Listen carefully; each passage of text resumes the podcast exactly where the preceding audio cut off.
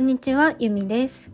えー、今日はパワースポットに行くよりも効果が抜群なことについてお話ししたいなと思います。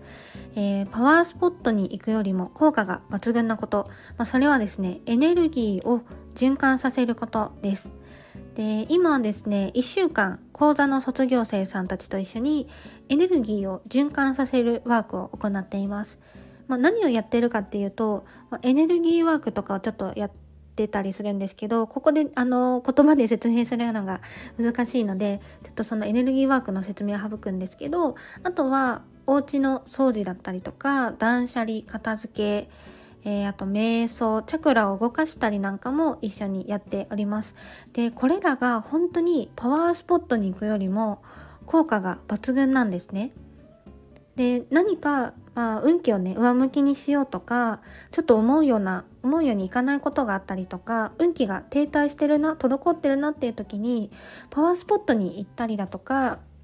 まあ、どこかからいいものを取り入れようっていう方もね多いかなって思うんですけど私はそれよりも自分の中とか自分の周りの環境のエネルギーを循環させる方がとても効果があるなっていうのを思っています。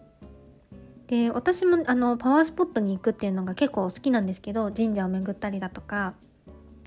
あの行く時期と行く前の状態を整えるっていうのをすごく意識しています。はい、じゃないと結構あのマイナスに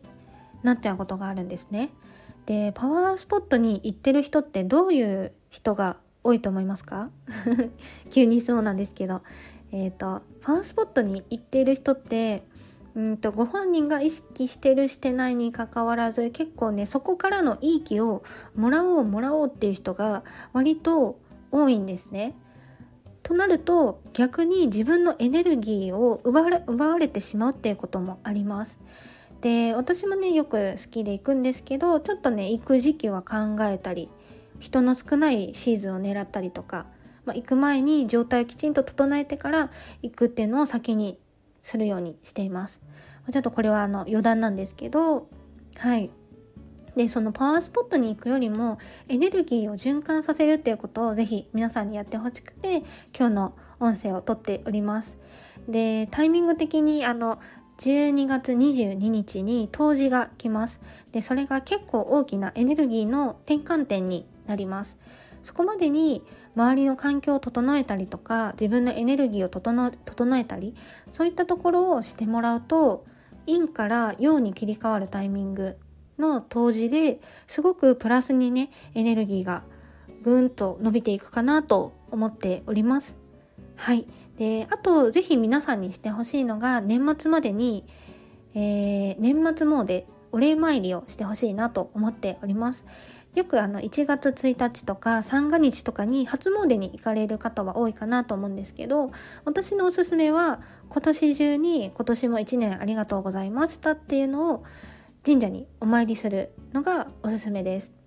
で結構ですね12月中旬を過ぎてくると、まあ、お正月に向かって神社も気を整えてたりするんですよね。お掃除してたりとか割と清められている神社が多いのではい人が少ないっていうのもありますしまずなんかお願い事をするよりも今年1年を無事に過ごせたことだとかはいえーと周りだったり見えない守ってくれてる存在への感謝っていうのをしていただくのがいいんじゃないかなっていうのを思っております。はい。で、本当にね、すごくいいタイミングになりますので、これを聞いてくださってる皆さんもぜひあの自分だったりとか自分の周りの環境のエネルギーを整える循環させるっていうことをチャレンジしていただけると嬉しいです。